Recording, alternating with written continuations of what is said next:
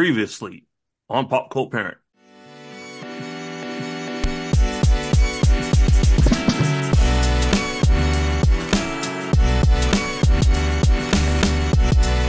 What up, what up, what up, internet? Who you are, what you be, where you at, where you see. This is Pop Cult Parent, your favorite podcast on the interwebs.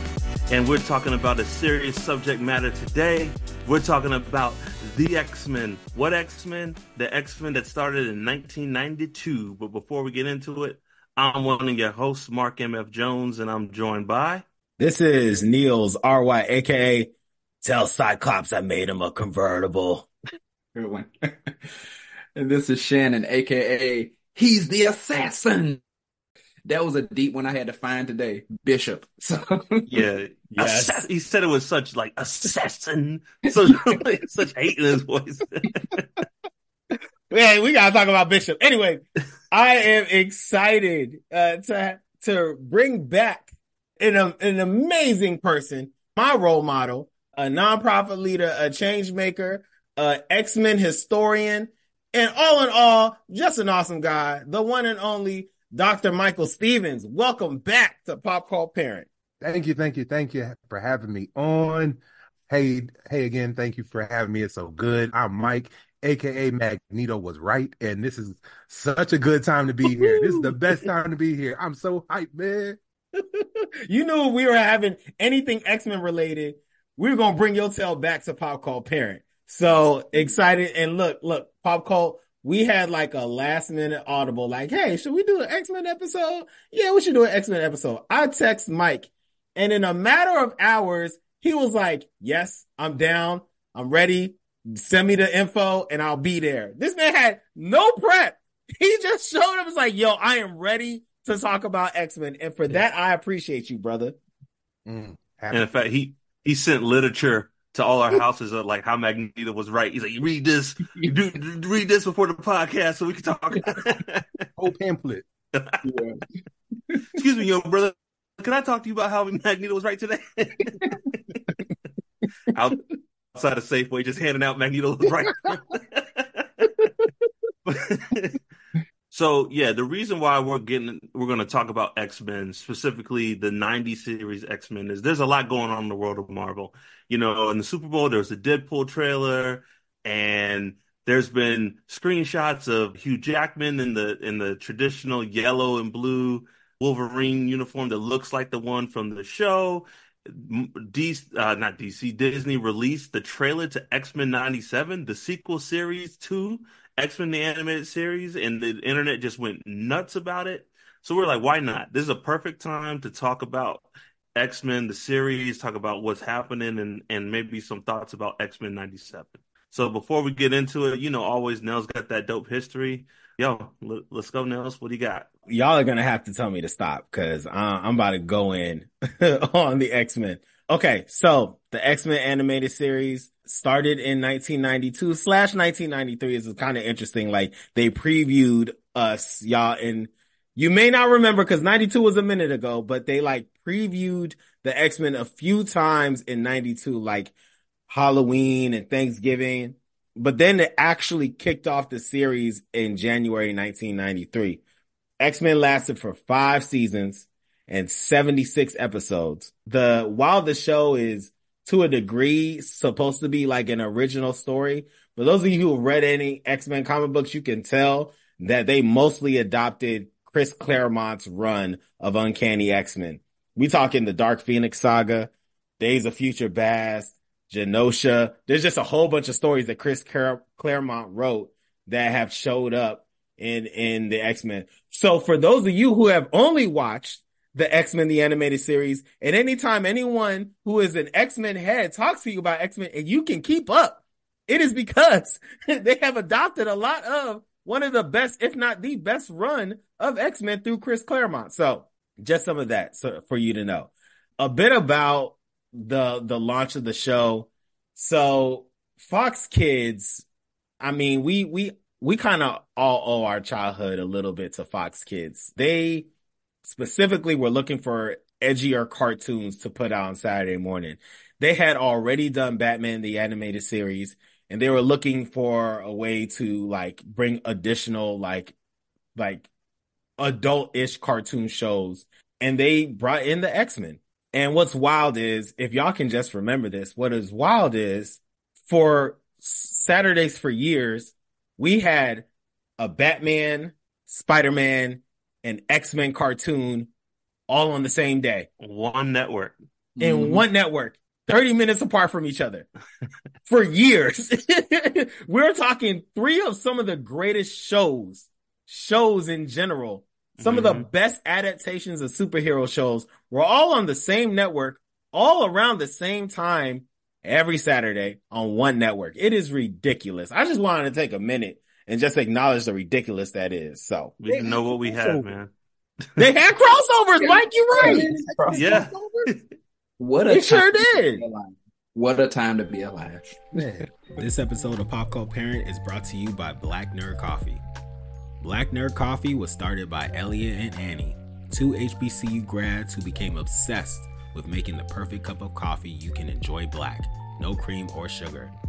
In their journey to create the perfect cup of coffee, they wanted to learn as much as they could and share that knowledge with their family, friends, and community. That desire to learn more became a delicious obsession.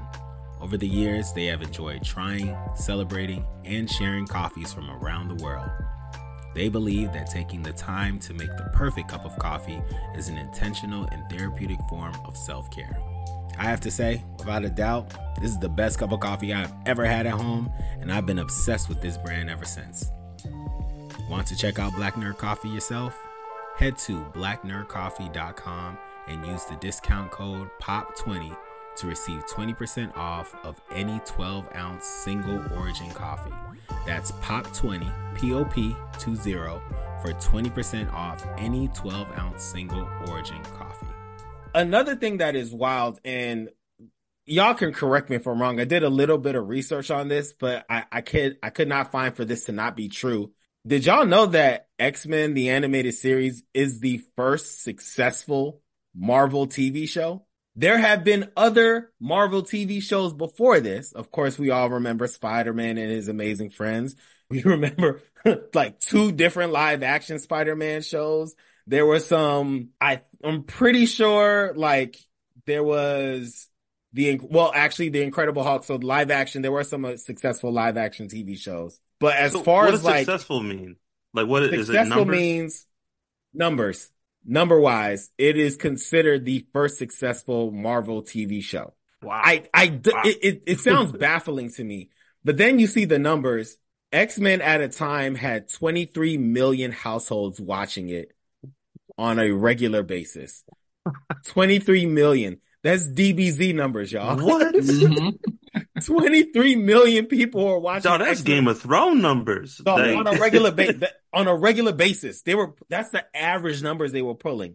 You know what I'm saying? They had they had like entire rooms full of fan postcards talking about how much they loved X-Men. Wow. It was the it, it was so popular that the money they made from X-Men funded the launch of Power Rangers. It gave Saban enough money to purchase the rights to do Power Rangers. That is how that's how ridiculous X-Men was. Stacks on stacks. Uh-huh. Good so, Lord. So hold on. I'm, I'm sorry. So X-Men, the just the, the milk money profits from X-Men, the animated series, went to buy one of the biggest kid franchises of all time. Like that just blows my mind. That is correct. That is that is correct. That is that. So Fox again. This look look look y'all. I got. I'm sorry. I'm sorry. I got to talk about this.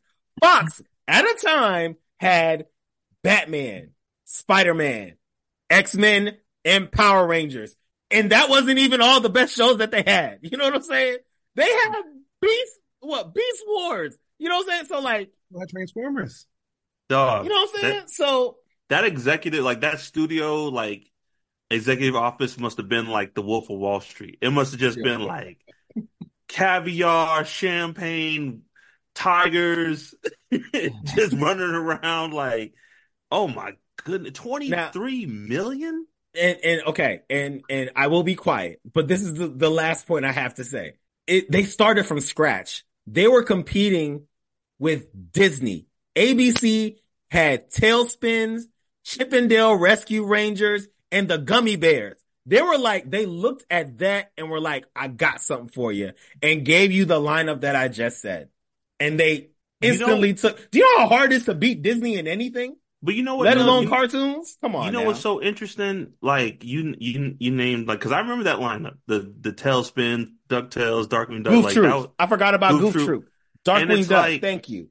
It, it, that, what was done there is so interesting because nowadays people just want to copy it. They're like, oh, you got a, you got a Bluey? We need a Bluey. Oh, you you you got a Spider-Man? We need a Spider-Man. You got a Game of Thrones? We need a Game of Thrones. But they looked at that. They're like, okay, they have a solid hold on this demographic of children. So we gotta just, we gotta find our own. They're making hamburgers. We gotta make tacos. You know what I mean? And like, we gotta make the best tacos that ever existed. And and like, I feel like that's not done in Hollywood anymore. Everyone just wants to copy whatever is popular and not find their own lane. So like that, that's nuts that they did that. And if you, so if you remember back, so when X-Men the animated series came out in nineteen ninety-two, like I remember the big, the big unveil was like the first two episodes were like the teaser, and you could go to Pizza Hut. Pizza Hut was giving the V H Ses out, and like at that time, like, you know, you like fast forward, you remember like if you wanted to go get like a toy, a Power Ranger toy, you can go to McDonald's. Ain't nobody else have it on lock like Pizza Hut used to have it. And to do like a big night, like you you go you go to Pizza Hut, have a nice meal as a family, and then you get these V H Ses and go to watch it. Like at that time, like it was in every single household. Like it be, it was like a pop culture phenomenon, and literally like like within a weekend. Yeah, I'll just say like at that time of my life. As as what I don't know, let's say like seven, six year old young Mark who would beg to go to Blockbuster, beg get hundred hundred percent on a spelling test just to walk into a Blockbuster. If you as a franchise gave me a V H S, like I am your loyal customer for life, dog. With like, pizza, with, yeah, with pizza, Pizza Hut, pizza, with pizza. Yeah. I, we go into Pizza Hut only. All I want is Pizza Hut. Mm-hmm.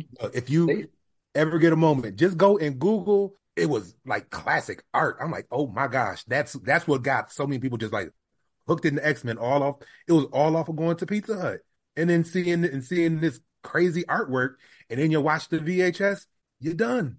It's all, it's almost like tears of joy and nostalgia, like welling up in me right now, just from because I was like, it's so beautiful. It was like, and and even just thinking that, I'm thinking of like Pizza Hut with their, you know, the book it thing where, you know, talk you, about it, talk yeah, about it, read the books, get your free personal pan pizza. So not only were they doing that, but also here, come get your V H S of X-Men. It's like Pizza Hut. We yo, Pizza Hut knew what they were doing, man. They did. Like what? Between the V H S, book it, and and just to remind you all, Pizza Hut used to be a sit-down restaurant. Oh, right? Yeah. Like, you would go to Pizza Hut. It was family-style. You would sit down. They have buffet, or they bring you a pizza and put it on the table with those red cups that made the water taste better. Yep. Made the soda taste better. Like, Pizza Hut was a sit-down restaurant. And they just had this entire thing. They just got us. You know what I'm P- saying? Pizza Hut used to be, oh, we just won our Little League game, going to Pizza Hut. Oh, your auntie's in town? Pizza Hut. Oh, you, you got you got a good report card? Pizza Hut. I'm telling you, man, there's something that will always be dear in my heart. The the the the green lights over the, the salad bar. Yep. Now those red cups. Yep. The sit down Pac-Man in the corner, and the yep. cigarette vending machine. Oh, like, yes. This just something just like will always live in my heart about that. What about a good Friday night? That is a great Friday night you described right there. Don't yes. like that no more. They don't, they don't do they it don't, no more. Yeah. Anyways, so that's the history of X-Men the animated series. Oh, man. So I was thinking, fellas, there's a lot. There's, a, I mean, this is one of the greatest cartoons ever. This is arguably one of the greatest Saturday morning cartoons ever. There's a lot that we can talk about, and there is a lot that we're going to talk about. But I think it's fitting to start off our conversation with talking about the intro. And I will start off. There's a reason, y'all, we are talking about the intro. The intro does not have any words. All right. The start of X-Men does not have any words. It is a song by Ron Wasserman that goes, oh, look, I got too excited. It goes, And then it just goes from there. And I, the reason I want to start with the intro is because it's one of the greatest intros in television history, one of the greatest intros in cartoon history. When people talk about some of the greatest theme songs, they mention it. They mention it. It may not be the top, but they mention X-Men, right? It's in the convo. It's in the conversation. And the last thing I will say is the animation at the time, you know what? It still holds up. I won't even say at the time. Oh, yeah. The animation for the intro is some of the most impressive animation I had ever seen. At, definitely in the nineties. And they didn't have any words, but they explained the entire show to you. If you had never heard of X-Men, which a lot of us in ninety-two, ninety-three did not know anything about X-Men, when we first saw the show and saw the intro, we we instantly understood everything was going on. Okay, that guy has claws. That guy shoots lasers. Okay, yeah. They're the good guys. That's the bad guy. That's the leader. That's the other leader. He has magnetism powers. Say less. I'm all in. Yeah. Let's go. She controls weather. Yeah. I, I guess she looks naked, but I guess that's a jumpsuit. Can't touch anybody. When that came on, you knew it was it was a good day. It was a good day. Just like you said, it explained everything. And we've said this in some of our previous episodes as well. They just do. Shows just do not make great intros like that anymore. And like you said, the way that that one just broke down everything, and even till now. So I'll say we got, like when we got Disney Plus, like a few years ago, one of the first things I did, I was, you know, going through the catalog, oh, what they got on here. And I saw they had the X-Men animated series on Disney Plus. I tell you, I watched the entire thing, all five seasons. And I am pretty sure for every single episode, you got the option to skip the intro. No, let that intro play. Let it play. Get me, you know, get my palate cleansed and ready for it. Go. That is just how good it is. All, what, seventy-five, seventy-six episodes, I listen to the intro for every single one. It's that good. Yeah, like, I love the intro for two reasons. One, like, the the song, like, the, the melody is iconic. Like, it... You could be anywhere. I'll just be like on the, I'll be on the train. Somebody go, da-na-na-na. I'm like, what's happening? Where's the X-Men? You instantly like go, you know what you're looking for. But then the other thing I really like about it is just like the actual opening scene. Like it is action. Like they, they jump, they jumping out of a plane. They fight and they squatting up. And then like at the very end of the intro, it's like, okay, it's us versus them. And we going head at it. You like, you know what you about to get every yeah. episode. Like that build up, the dun dun dun dun dun dun dun dun dun dun. Yeah, man. Like yo, when when the when the intro first starts, and it, it's like I love the way it opens. It's like you see that the letters. It's like the close up of the letters X-Men, and then like the jet flies, and you see like Rogue and Storm. You're like, yo, what is this? And then the the title, like I remember, I remember me and my boy, we would act out this intro when it came on. Like when Wolverine was like Wolverine machine. Like, bro, yes, I used to do the same. You know what I'm saying? Like Cyclops with his yes. glasses, ah, in the sky. Like we would do that all the time. Man, yeah, this this is one of the greatest. I'm gonna say just T V show intros ever. And, and Niels, I think you said this about Power Rangers. Everyone sings this song, and there's no words, but everyone. Da-da-da-da-da-da. Didn't it? You know, like it's, it's just something primal that it just it gets us. And yeah, man, it, it it's a classic. It's a classic. I, I love it. Brings joy to me every time I hear it. One one thing I'll say, one thing I love about that intro is the last part when you see Professor X do the mind thing and Magneto go like this, and they're standing off of each other. They, That was too good. We did not deserve, we did not deserve that at that age. Like what? Like the epicness, like that, that should have been on H B O. Like, I don't know. That, that was yeah. wild that we I, got I something that quality. When, when Cyclops is shooting on the Sentinels, it's like, and then Storm does a little, like her little like lightning bolts. I'm like, yo, these dudes are like, oh man. Like that's what a, that's what a theme song's supposed to do. Get you hyped for what you're about to see. And get you in the mood, man. Um, so funny enough, I wanted to share something with y'all. Did y'all know that apparently when Disney acquired this show and everything, that they almost had to take out the theme song? Mm-hmm. No, why? Wow. So so and like I just found this out this morning, dog. So I'm I'm gonna share a link with y'all. They there was a lawsuit that the X-Men theme song copied another T V show's theme song. This is a Hungarian show called Linda. It's from nineteen eighty-four, right? So I guess, you know, you're lying. You're lying. No, I, no, I swear. I swear. It's a I don't Hungarian, believe that. It's a Hungarian show called Linda from nineteen eighty-four, and there was like a lawsuit about, like, I guess Saban or whoever, they said they took this theme song. So I'm gonna share this with y'all, and you just tell me what you think. All right. Linda.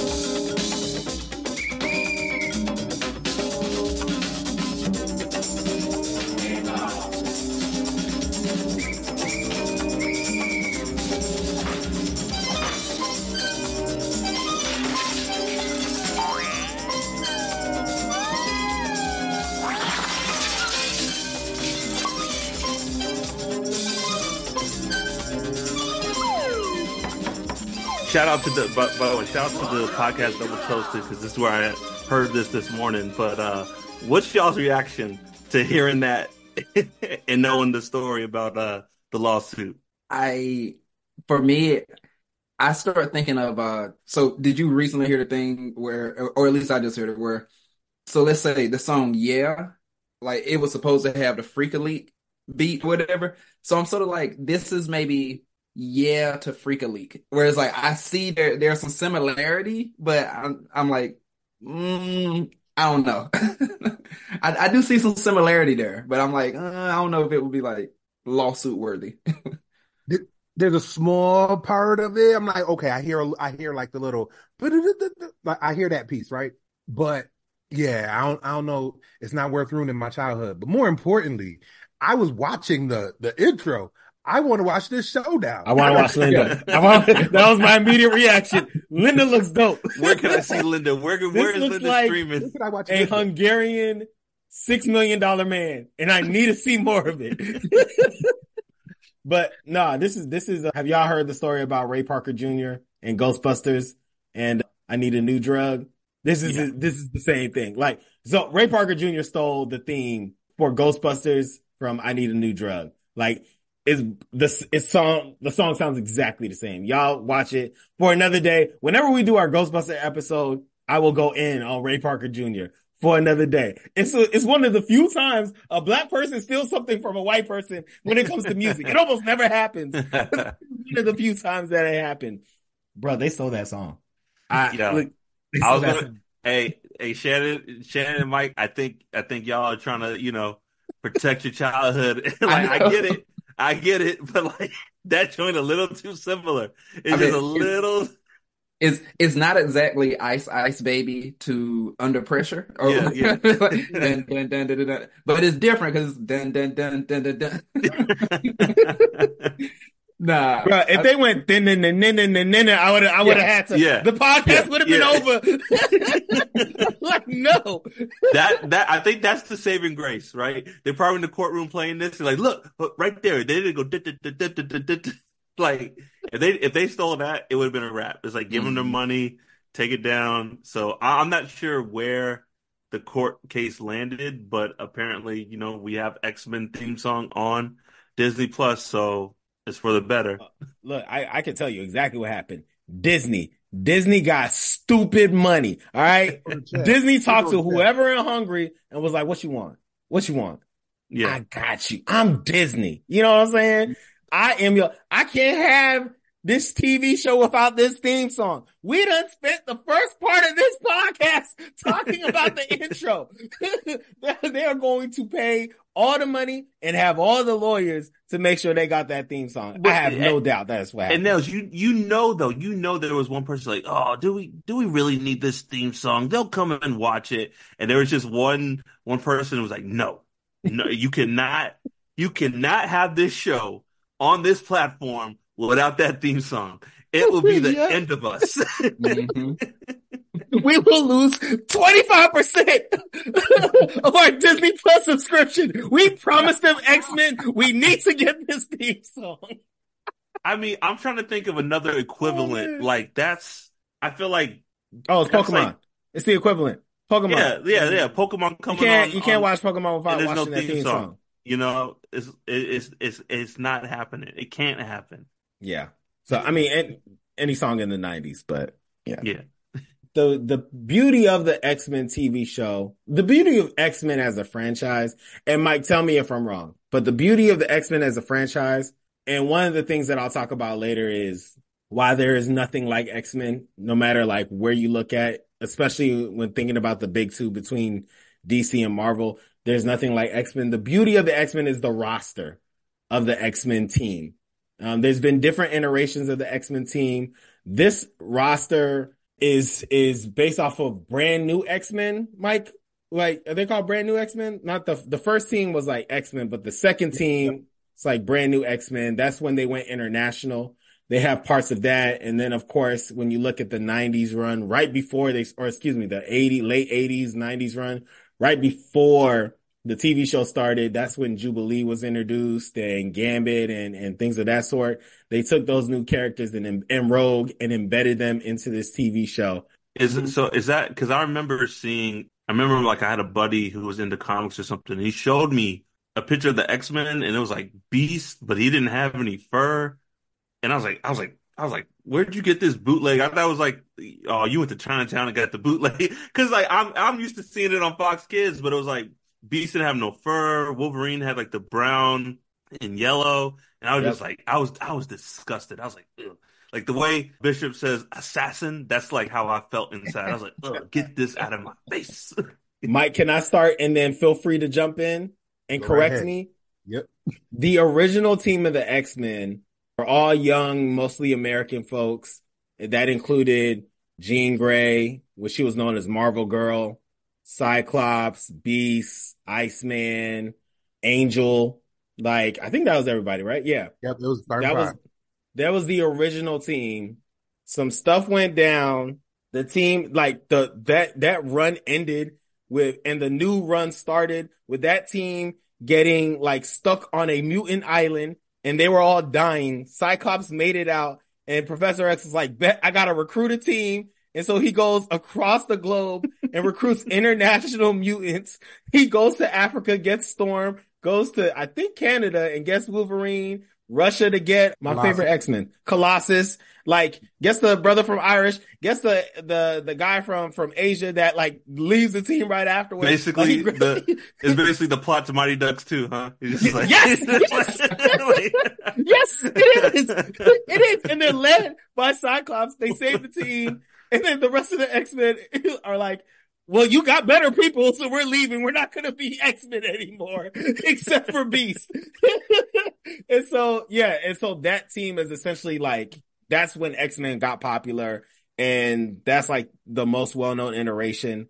But the reason you don't see Colossus and Nightcrawler and some of the other folks on this one is because the team that were part of the X-Men around the time right before the show started was when they introduced Rogue and Gambit, and some of the other folks like fell off. So while Colossus is one of the most popular X-Men, Nightcrawler is one of the most popular ones because around that time in the comic books, they had switched in with some new characters. That's why they weren't on the animated series. But Mike, please, please.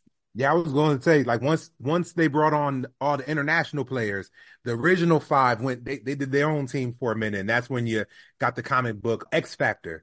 So it started off with, like, the original X-Men. They became their own little thing. And then the X-Men kept adding more and more people. They added Jubilee. They added Rogue. They added Gambit. So, like, now you got this big, this big group. And then when they brought the original five back, then they broke them. Like, now you you got, like, that's when the X-Men roster was, like, just, Just everybody is there. They, they at one point they were bigger than the Avengers, so then they separated it out, and so then they there were two teams. Cyclops led one team, and that was the X-Men Blue, and then Storm led a separate team, and it was the X-Men Gold. Mm. And so when the way that they did the for the animated series, most of the people now they, they put Storm over on they put Storm over on this team as well, but like most of the people on the X-Men animated series, I think it was like the X-Men Blue. So, like, a lot of the people, like Psylocke, Nightcrawler, Colossus, Banshee, a bunch of them in the series, like, they in the comic, they would have been on the X-Men Gold, but then in the series, they just kind of, like, sprinkled them in here and there. So, like, they, they just had so many people that they had, that's how they kind of start to condense the roster down for this one. Ain't nothing like X-Men, man. I'm telling you. Goodness mm. gracious. I was thinking, because the power of, of this show, of, of the franchise, is in the characters, it'd be cool to just talk a little bit about some of the main characters in the show. I'll start off with Cyclops. And this is what I'll say about the X-Men animated T V show and Cyclops. I believe, this is my hot take, Cyclops is one of the greatest leaders in comic book history, but the start of his downfall in, in, in, in media is the X-Men animated series.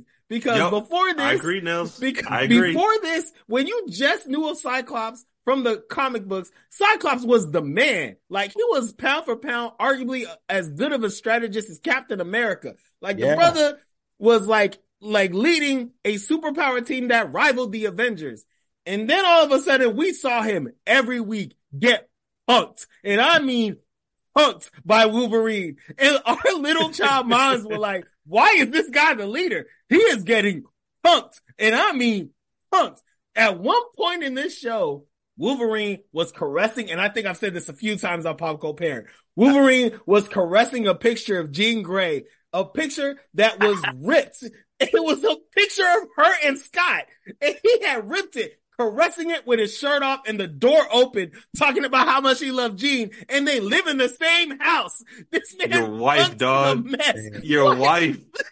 Your I wife, think my dog. A K A this episode was when he made Scott's car, his nice car, a convertible. This man mm. got punked week after week, and I swear to goodness, that was the downfall. Because then when we got to the movies, James Marsden got punked on a regular mm. basis by Logan. And he's been punked. It took up until this new iteration of X-Men for Scott to finally get some of his cred back. But it has been decades here. He's been punked. Yeah. So that's all I wanted to say about nah, Cyclops. Nah, I'll I turn it to y'all. Like, this show did not do Cyclops any favors, dog. He has like maybe one or two moments. I think in the first episode, he's at first, he's the only one that like does damage to the Sentinels. But then like, and then the episode with Mister Sinister was like, you want to mess with my friends? And he like, you know, but he's got, yo, he's got mad nineteen eighty-seven Leonardo, Leonardo energy. Like, guys, Professor's going to get angry at it. And everyone's like, yo, shut up, Cyclops. Shut the, shut the hell up. Very Gen X. Very Gen X. Was, wasn't there a couple of times he's like, Wolverine just like punched him in the stomach, and he yes. just like did literally. nothing. Yes, like, literally. But, but yeah, I'm like, you can tell like from that, even if you hadn't read the comics, like you're saying, you can tell, yeah, he's he's meant to be the leader, but like Wolverine becomes such a fan favorite and everything. It's like, well, who cares about yeah. this goddamn Wolverine? And I remember as a kid really wanting to like Cyclops. I was like, yo, you yeah. got laser eyes, you got yeah. this dope leather jacket too, and you rocking the blue and yellow, but like, nah, dog, you just, you're punked. It was episode two when Wolverine, like, I made him a convertible. Like, yeah. how you keep, how, how you're not, how you're not getting back with him all throughout this. And then, like, your Jean Grey is like, Jean Grey's your girl. And then, like, at Jean Grey starts to become like, all the story is about her. And like, every, like, everybody ends up like getting taking up so much space. But then Cyclops, The, the most space he ends up taking up is when his dad popped back into the scene. Yeah. His dad um, is like, your dad been out in space doing his thing, dog. Like, that's that's what we that's what that's what we talking about. Like, he, he never grabs as much attention as everybody else around him. Yeah. Do y'all do y'all remember the episode when they got married and like instead of going to the wedding, Wolverine goes to the danger room and like kills a bunch of like cy- robots to look like Cyclops. I'm like, yo, and like, like, you I'm know like, what that meant to my little child mind? I was like, yo, you live with them. You live with them. Dog, this is their wedding day. Th- dog, not only did you not, and, and the greatest thing about it is he was still in like his tux. He like couldn't even, he couldn't even go stand in the room. He's like, I gotta go kill a bunch of Cyclops robots.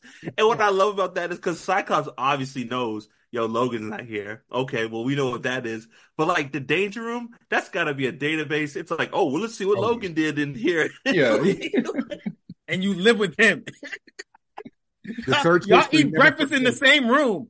Come on, bro. Yo, and, and you know, I think Logan's the type of character, if Cyclops like, hey, hey, Logan, let's step outside. And they just went at it. And I think, like, okay, that's it. Then we went at it. It's done. You know, but like, no, no. He's like, he, he's like, he, and Cyclops would always be there in the corner and like, Jean, I just want to tell you. And she's like, Logan, I can't.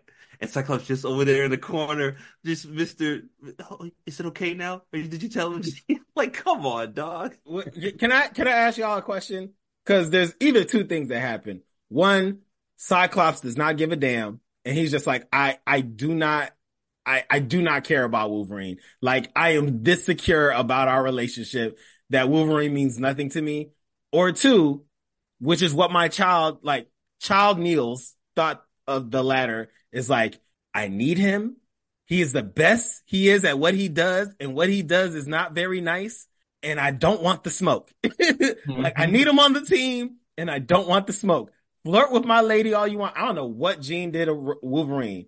I don't know if they had some, some quality time at, at at certain points before the series started, because that man is sprung. And this man has been alive for hundreds of years, and he is sprung on Jean. But anyways, what do y'all, the, I'm curious, what do y'all think that was? My my take is, I think, I think Scott does not want to challenge Wolverine and, God forbid, lose. And then that being the back of Jean's mind Ooh. Every day for the rest of their marriage, just like, I don't think he can, I don't think he can live with that. So he's like, you know, we got a nice, we got a nice Cold War balance, me and Logan right now. We'll just hate each other in silence, you know, and, and we'll just live how we live. True. Yeah. I, I think it's like he, he, he got the work hat on too much about this. It's like, yo, you forgetting, like, yo, like he, he is like, he got eyes on yo, on yo girl. But like, he's like, okay, well, no, I think he, he he's thinking about it only in work. Like, okay, I need to keep this thing together. I need to. Da, da, da. He's he's not thinking about it like the way Logan was thinking about it, and like, clearly you're missing it, because that man, yeah. He wanted his wife. Absolutely, and and like saying that too, it, it's just like when you were saying that, like, he's been alive for hundreds of years, Wolverine. I'm just like, you mean you went through World War Two? Like, there, there wasn't somebody in World War Two that you were like, you know, this is this is this is who I'm getting with.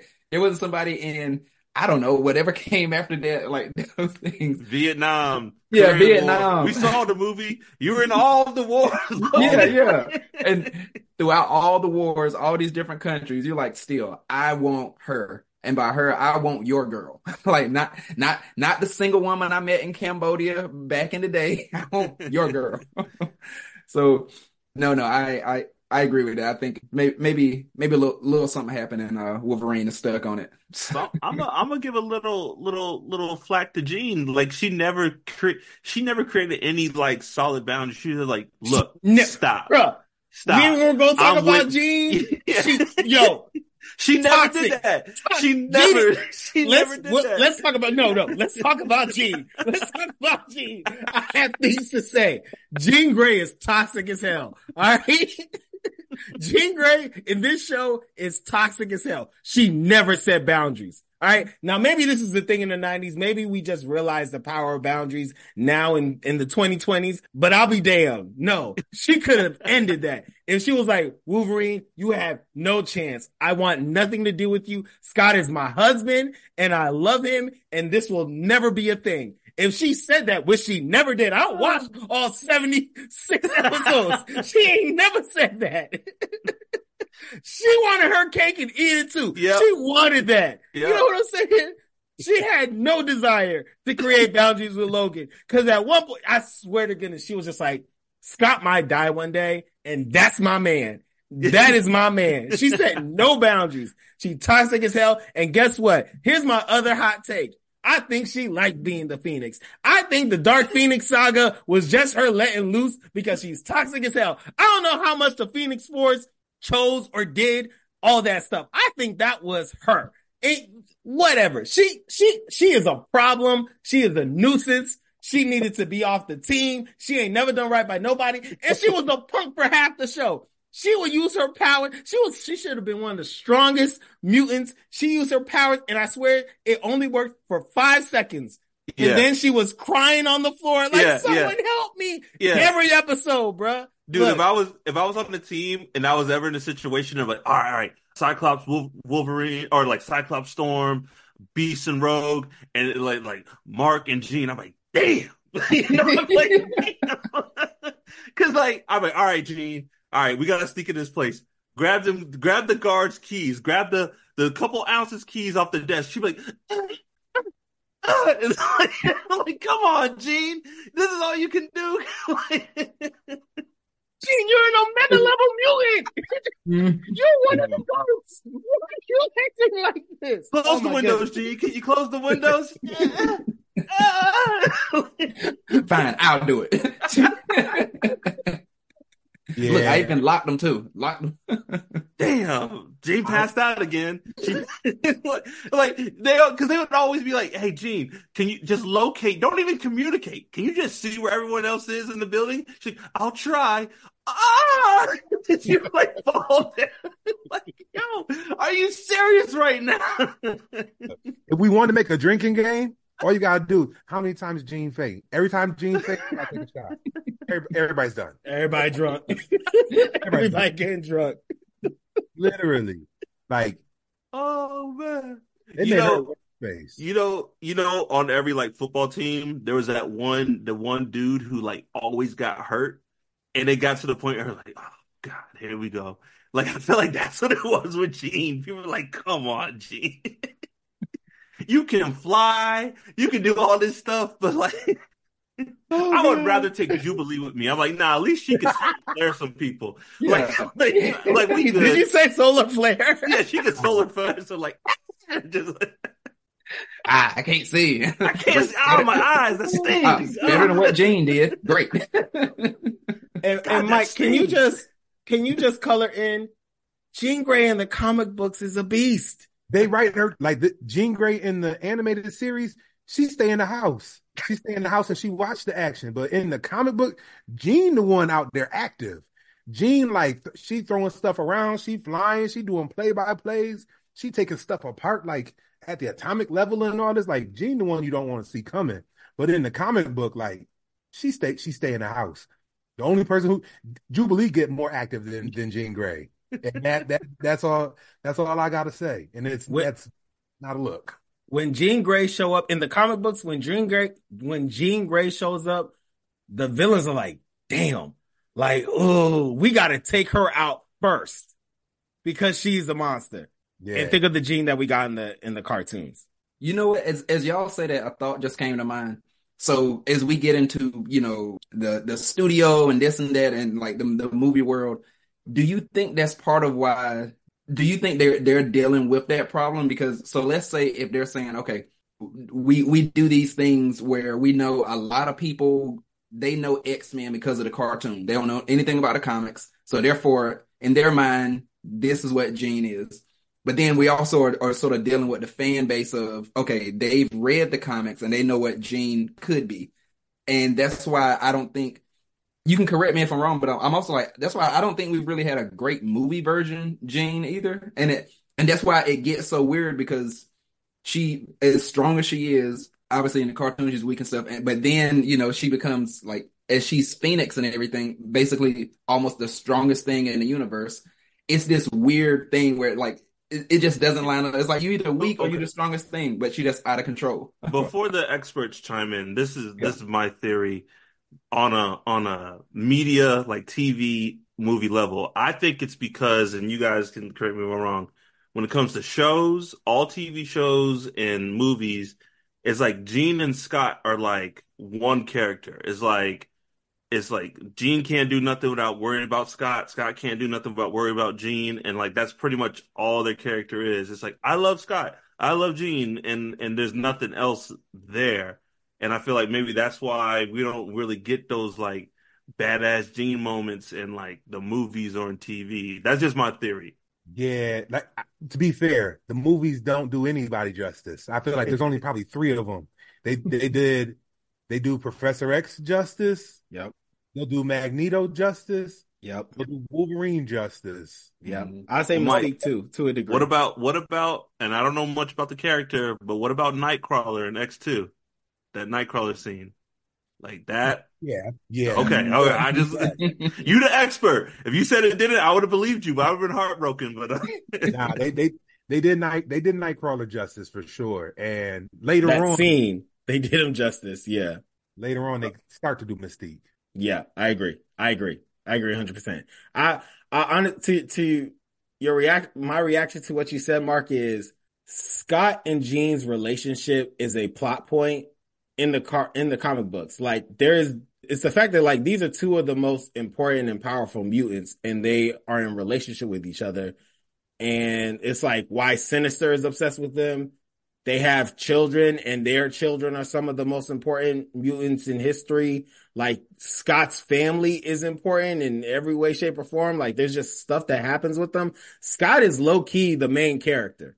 You know what I'm mm-hmm. saying? And Jean is low-key one of, if not the strongest mutants out there. And so their dynamics is, is like, I mean, they're two of their original X-Men. You know what I'm saying? So, like, their story is, like, part of the sto- story of X-Men. It just so happens that Wolverine has become the most popular X-Men. But, like, the stories have originated from Scott and Jean. You know what I'm saying? So mm-hmm. I, I hear you, and I think that's part of it. I have no idea why they punked out Scott and why they punked out Jean. I, I cannot tell you why that was the that was the, the, the thought process for the nineties cartoon show. But you know what? That's what raised me. So that's going to be in the back of my head all the time. We've talked about Wolverine a lot. I'm curious if there's any other things y'all want to say about Wolverine. The only thing I'll say is this. He has some of the best lines, if not the best lines in the show. This man is, he has a great quote every episode. He is a psychopath. He is, he is the nineteen eighty-seven Casey Jones. Like, I'm going to turn him into shish kebab. It's like, you know, like, he, like every, every line from this guy is a threat. Every mm-hmm. single line for Wolverine is a threat in this yep. show. It's like, I'm going to cut him up, bub. It's like, he, he he is on something. But I love it. I love it. I wouldn't have it any other way. Yeah. No. No, definitely definitely one of my favorites. And and, and I'm like, he's earned the right to have that attitude, because he's like the only one that can't be hurt, like, for real, for real. You know? I mean, until he rounds up against Magneto, who is yep. like... But, yo, I don't think they ever do that in the show. I don't think they ever addressed the... The... metal skeleton. Am I wrong? I don't ever remember that. That's why I remember in the movie, I was like, oh, that makes so much sense. Wolverine would be useless against Magneto. But I don't, I don't ever remember seeing that in this show. Do y'all? They did They did an episode where they went back to, like, the Weapon X, the Weapon X program. And I think that was when they also introduced Alpha Flight. So, like, the mm-hmm. Canadian version of, like, the, the Canadian superhero team. So... It was it was it was it was light, but they didn't like go through it like no no no. And then when they did Lady Deathstrike, so yeah. the the woman with the adam, adamantium like yeah. big claws that she can't do, like that she cuts everything up. So they, they they did touch on it like a couple of times. I was actually they didn't touch a lot on his his healing factor, surprisingly. Like I yeah. think it only came yeah. up, like, very subtly, very Some subtly drops here and there. there. But yeah, yeah, they don't really show it too much. The the thing like I know what you're talking about, Mark, because right around this time, there was a comic book issue where Magneto legit rips out Wolverine's adamantium skeleton. And so he's just a lump of meat with adamant- adamantium sticking out. And you can't put that on Saturday morning cartoon. Yeah, yeah. So I don't think they were ever going to go that deep and emphasize that, because the comic books, they're like, oh yeah, we'll, we'll play with your imagination. We'll tell you what could really happen when it's Magneto versus Wolverine. So yeah. I, I, the last thing I'll say about Wolverine, the, the only criticism I have in this show, my my dude's civilian uniform is like, I don't know what, like that that jacket with that yellow shirt and them brown boots. I'm like, yo, this man has one of the coolest outfits in comic book history. Y'all couldn't get him just like a black jacket, maybe like a t-shirt. It really makes you wonder what they think about Canadians. yeah, yeah. Like legit. He's the meanest Canadian I think I've ever seen. Yeah. Like, you know what I'm saying? Ryan Reynolds, Alex Trebek, Logan. It's very different. I want to save a particular hero for last. So I'll just throw a few names out there. And if y'all have anything, feel free to share. That includes Rogue, Beast, and Gambit. Curious of what your thoughts are. I'll just say with Gambit real quick, the Raging Cajun. I think he introduced me to the world of folks from Louisiana and the mm-hmm. entire Creole Cajun community. So I, I, that is my appreciation from Gambit. He is a scoundrel, but you love him. So, yeah. and, and Beast is great and, and Rogue is awesome. I think if they were looking for a way to get women into X-Men, girls in X-Men, Gambit was their way in. I feel like I remember a lot of like playground talk and hearing girls talk about Gambit. Like, I think that was a lot of young ladies' first crush was Gambit. And then like dudes just like the cards, the fire cards, his little metal pole, like, and his red eyes. They're like, yo, this dude is cool. And, and, and his power set, I remember I thought his power set was he could make cards turn like like explode. And I was like, oh, that's it, just cards? But no, he can touch anything and make it like volatile. But um I think he became a fan favorite too. Absolutely. And probably because of this show, man. And like I remember in the movies, everyone, where's Gambit? Like it was like the the the Poochie, where's Poochie? They should be talking about Poochie. Like, and when Gambit's not on the screen, everyone should be like, where's Gambit? You know? Mm-hmm. Yeah. And sadly, we still haven't gotten the Solo movie, and like, but yeah, definitely a favorite. Yeah, all all of that as we as we mentioned those. Yeah, Gambit definitely one of the favorites. Rogue, like so so interesting because I'm like Rogue. I feel like is one of like these the strongest, like just like literally strongest, can fly and all of that, and then has this love interest with Gambit, and and you know, just like realistically the way she's drawn and everything, people be like, oh, like Rogue is like the most attractive but literally cannot touch a person. Like, you know, if she were to touch you, kiss you, something like that, you will die. Yeah. So. I think besides Wolverine, Rogue is one of the most, like, her character design is so great, it just like catches your eye. Like she's like she's in her Jamaican flag outfit and she's just like, you know, she's just like, you know, bright, you know, bright green and yellow, and then like the, the different hair color. Um, and like Rogue was like low key one of my favorites. Till when I saw the X-Men movie, I was so upset. I was like, this, this ain't Rogue. Who is this? Who's this little crybaby? Who's like, I can't, I can't touch nobody.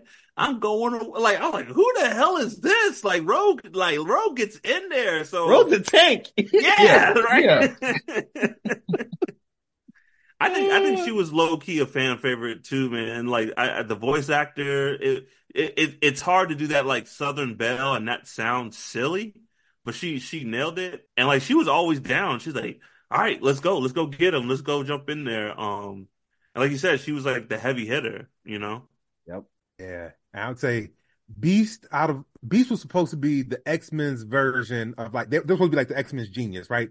Like they're like resident Iron Man and Reed Richards and all of that, and like that's probably like that's part of why he's the big furry one he is now. And like, they talked a little bit about it, but they ain't go like super in depth. The moments he did that, it was really cool, and like you know he also can do some fighting as well. Something I wish I would have seen with this one. So in the comic books, Beast ends up taking a really dark turn. So he ends up in like a couple of different moments, like being an actual villain, and like wow. The team has to handle him. And but he, you know, he big, furry, strong, and smarter than most of them. So like he ain't the easiest to handle of, of the bunch. So even though that doesn't show up in the animated series, it was why I all like once you know I, I'm really in my fandom and stuff where I'm like.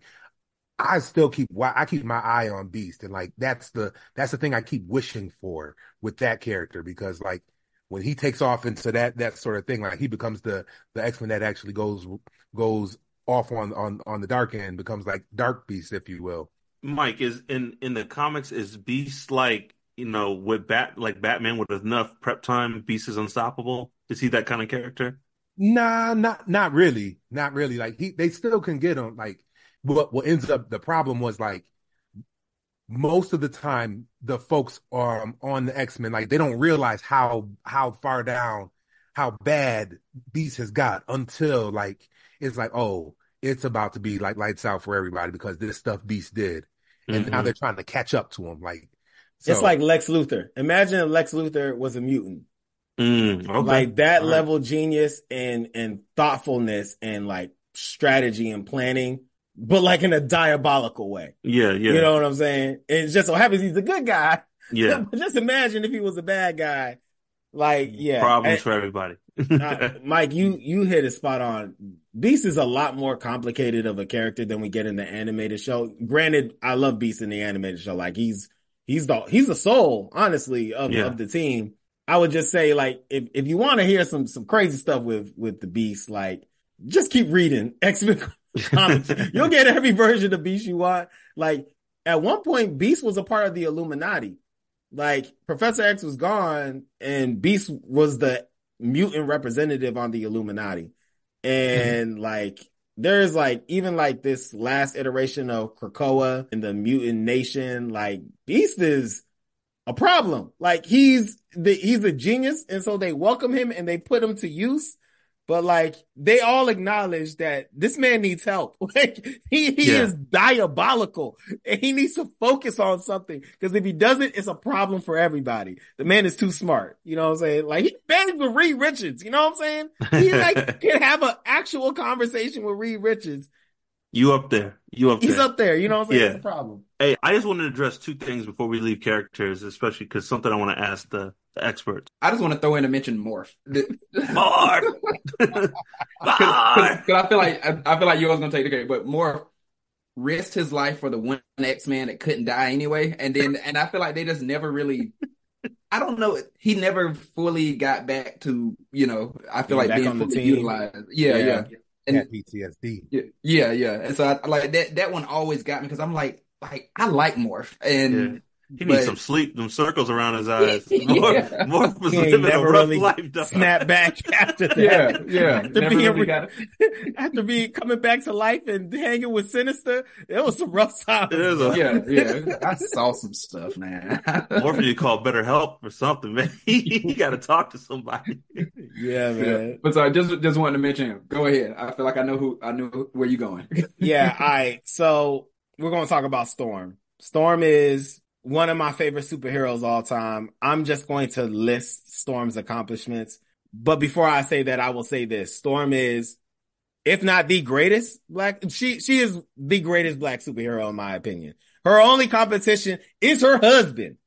Her only competition is her husband. Like, Storm to me is the greatest black superhero. At the time of us watching this show, like, I think the only person we may have seen was Black Lightning from Super Friends. As a black superhero, it wasn't that many of them. And so one of the first ones we had was Storm. And Storm was the lieutenant of the X-Men. Like, she was right behind Scott. And if you remember the show, anytime Scott needed to think through a strategy, he was kind of talking to Professor X, but most of the time he was talking to Storm. Like, Storm was like his thought partner on figuring everything else out. Mike already shared that Storm was the leader on the other team. Storm also was like, I'm pretty sure the headmistress when Professor X was out, like she was actually in charge of the school.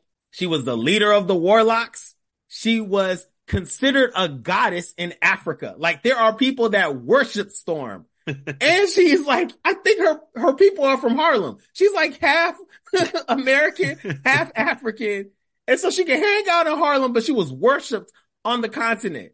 So I, I, I have to, like, she is one of the coolest characters ever. She's one of the best leaders ever. And she's one of the best black superheroes, if not the best black superheroes ever. And I think she did us proud. And it's because of this show. They didn't, like, stereotype her. They could have done some crappy stuff to Storm. Yeah. You know what I'm saying? Like, this, especially in the early like, nineties. In the early like, nineties. It could have left real bad. Terrible stuff with Storm. Horrible. But they made her fashionable, they made her stylish, they made her cool, and they made her a sound and legit whole character. And she had episodes where she was the lead and the focus, and they mm-hmm. were some of the best episodes out there. So I say all that to say, I love Storm, and yeah. part of it is because of this show. I, I'm going to add just two things, one from the comic book and then one from the show. So in the comic book, there was a point where she lost her, so she lost her mutant powers. And when she lost her mutant power, she went through this whole little journey. She challenged Cyclops for leadership of the X-Men. She had to fight Cyclops hand to hand. She had no powers, and, and he had his mutant powers. And she beat Cyclops hands down, yeah. just off of, with hands like that. Like that was the the in the so like in the comic books, like she's like certified, not just like her powers is awesome, but like Storm got hands and like. That that is that is, is like written ever and from knives. The earliest day. And knives everywhere, everywhere. Um, my type of person. But then in the in the in the animated series, like I heard that, Mike. What is what are my favorite parts about like what, there was a scene where the Juggernaut came onto the scene, right? So they all trying to fight the Juggernaut, and they all know like, yo, nothing we do stops him. Storm drops a building on this man. Like, when you think about, like, feats of power in this show, like, you know, Jean fainting every ten minutes. Wolverine going to get him, Jean. Scratch you. Like, Cyclops going to blast you with his eyes. Storm lifts an entire building and drops mm. it on somebody. Like, you don't, like, nobody else on this team is doing anything like that. Like, granted, he, he still got up later on, but, like, just in terms of, like, sh- street cred, like, Storm, like, oh, the high, yeah. the high mark, the high mark. I remember rooting for Storm a lot as a kid because, like, she was she was a black superhero. And I was like, oh, yeah, Storm's so cool. Man, she's doing this, blah, blah. My only – and I think even her design was cool. Her little, like, kind of double cape arm yeah. thing, you know. Yeah. You know, as a young boy, I could appreciate the skin-tight white suit. You know, you know what I'm saying? You know, so I can really appreciate that. But uh, by, by one thing, I thought Storm was so cool, but just something about – her Shakespearean spoken word to conjure up her powers. I'm just like, does it need to be like that? Do you need the power of wind and fire? Because like, like, can you just, can you just like, wind bestow on me your turbines, the ancestors, you know. I, I love the gravitas though. I loved it. I loved it. I think there was one episode Rogue was like, enough with the theatrics. Just do it. Just, Just do it. Just do it. Storm's got like a whole thing she got. She like this whole routine to get it done. Can you imagine how intimidating that is? This sister starts flying in the air. Her eyes turn white. She lifts her hands to the sky and starts saying those bars. Bruh, that's intimidation. All of that is intimidation. She is trying to scare you before she actually gets to you. Yo, she dropped bars on you before she zaps you or mm-hmm. just sweeps you off your feet. You can't, you gotta respect the gangster. You got mm-hmm. it. And what's funny, you know, you know the rest. You said Rogue said something, but I'm like, you know, the rest of the team, they were probably thinking like, "Bruh, like, will she stop talking?" But but they ain't gonna say that. And they're like, "Well, you tell her." No, no, yeah, you tell her. Yeah, I ain't gonna tell her. Yeah, I ain't gonna say it.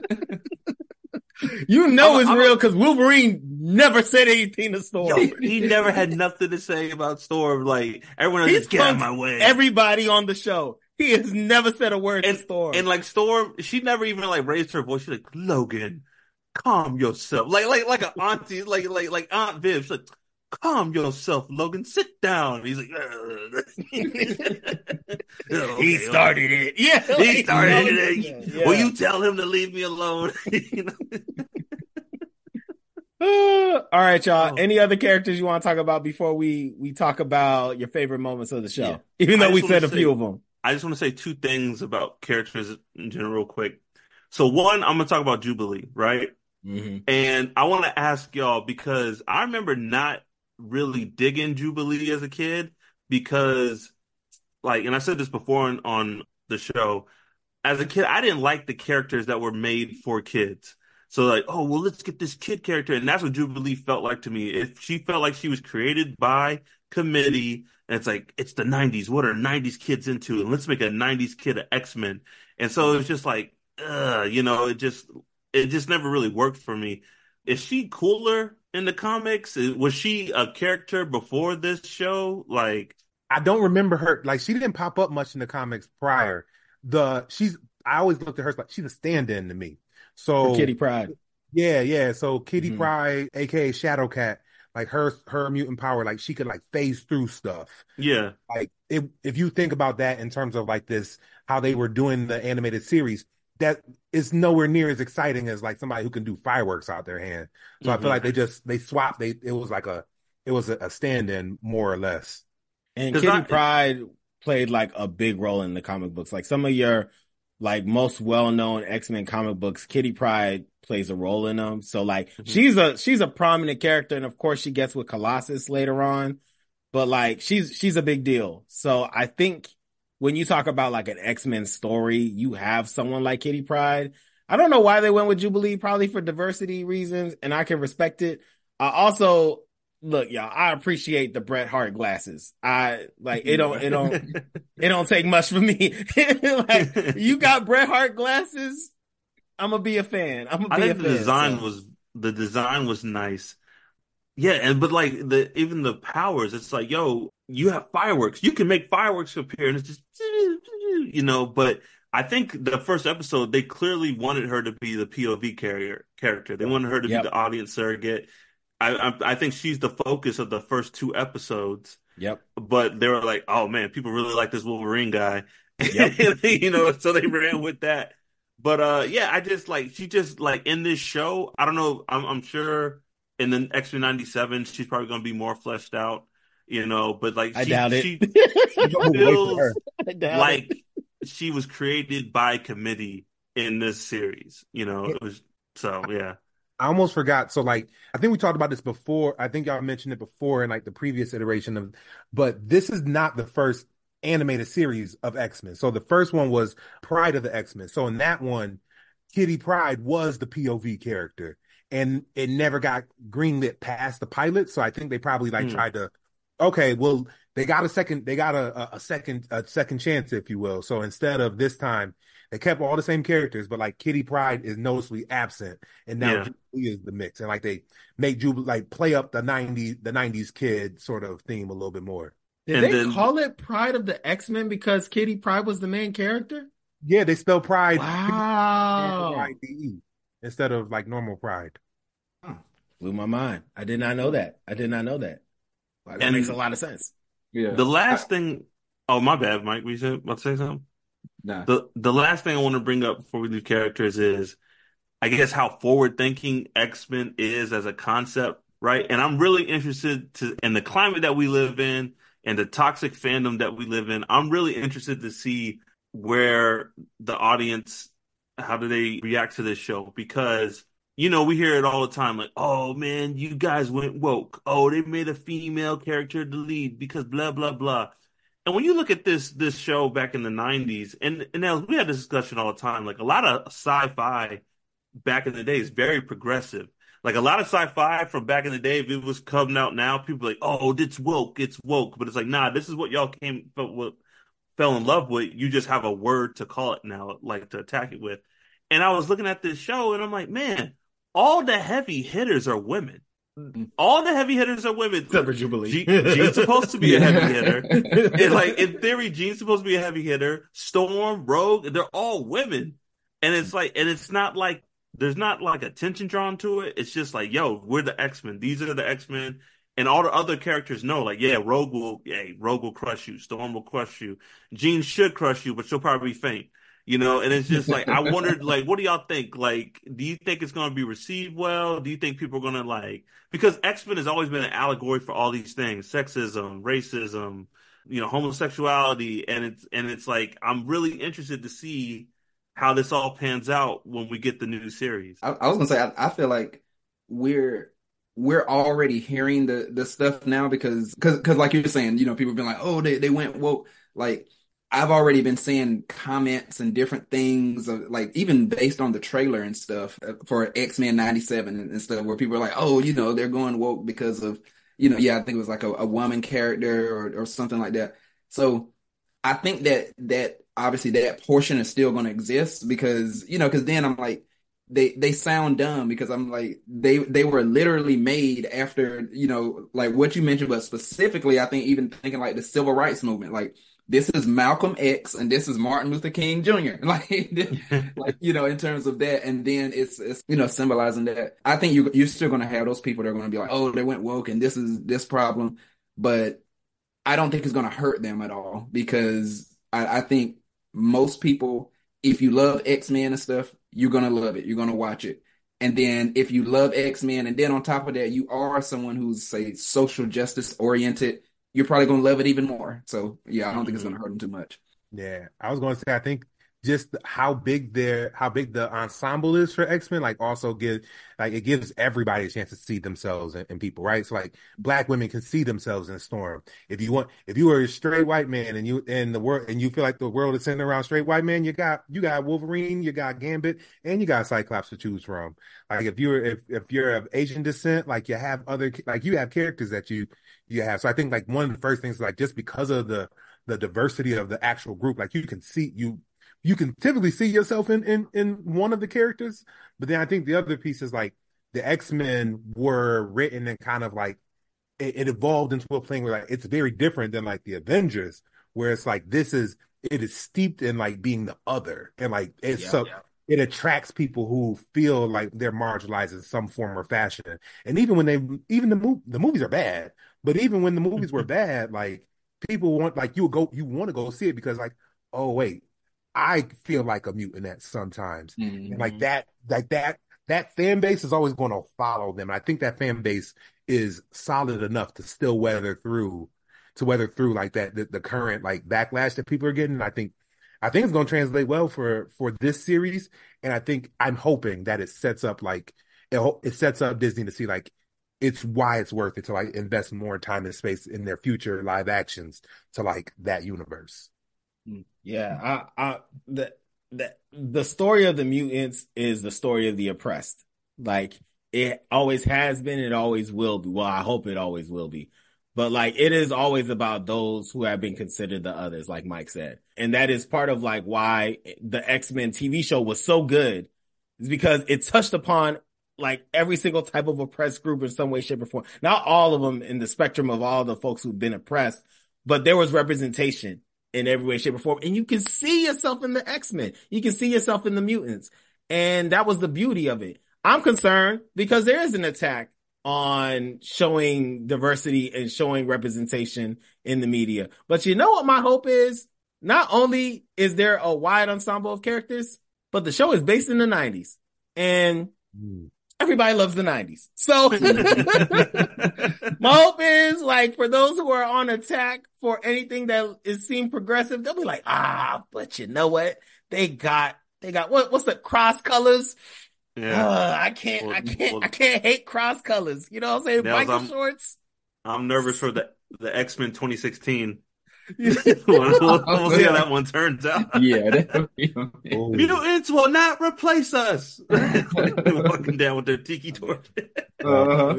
Look, Yo. Scott, Scott, and Storm are gonna have a really deep conversation. mm-hmm. Where were you on January sixth? Yeah. Okay, can we say this right now? What X-Men are what, what X-Men are at January sixth?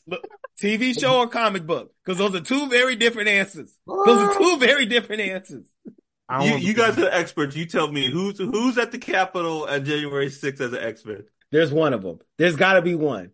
Yeah. There's got to be one. Look, I'm, I'm gonna say this: if he's not alive, if Professor X isn't alive, Scott's gonna be there. Nah, bro. Scott, com- comic book Scott is about that life. You know what I'm saying? Like, comic book Scott is about that life. He wouldn't stand it. Now, cartoon Scott Summers, him, his brother, and his daddy might all be there. Now, look, I might have some questions. I might worry about Rogue. I might worry about Rogue. That, Ooh, yep, really? Yep, yep, yep. Yo, Rogue, Rogue, Rogue feels like she's been wronged. You know what I'm saying? Mm. And she's Southern, and she's felt like she's been wronged her whole life. She might be looking for answers in the wrong places. I worry about Rogue and Beast. Rogue and Beast? Beast. Beast. Oh, no. That's the answer. Uh, That's the answer. That's the answer. Beast. They're the ones you got to watch. Yeah. Mike is right. Oh, Beast is the not answer. Beast. Yeah. Not Beast. No, Beast. Oh, man. Beast. Hey, you know what? Logan might be there too. I'm not saying he's supportive of the whole thing, but Logan, Logan is down for some anarchy. Logan don't vote. Logan don't vote, dog. Logan he don't, don't vote, but he's down paper. for some anarchy. He ain't. He's he's down. He he'll want to see what's going on. Yeah. He ain't scared. He ain't scared of nobody. Sabretooth would absolutely be there. Yeah, absolutely. He's definitely there. I was thinking maybe Morph again. Thinking of him just because just because Morph, he just ain't been right. He ain't he, been right since. They gonna claim like like like insanity. They or might something. get him. Yeah, might like, get him. But he, but I feel like Morph would be there, and if and if he's still reeling out after that Mister Sinister stuff, he there wearing the Viking hat with the horns and everything.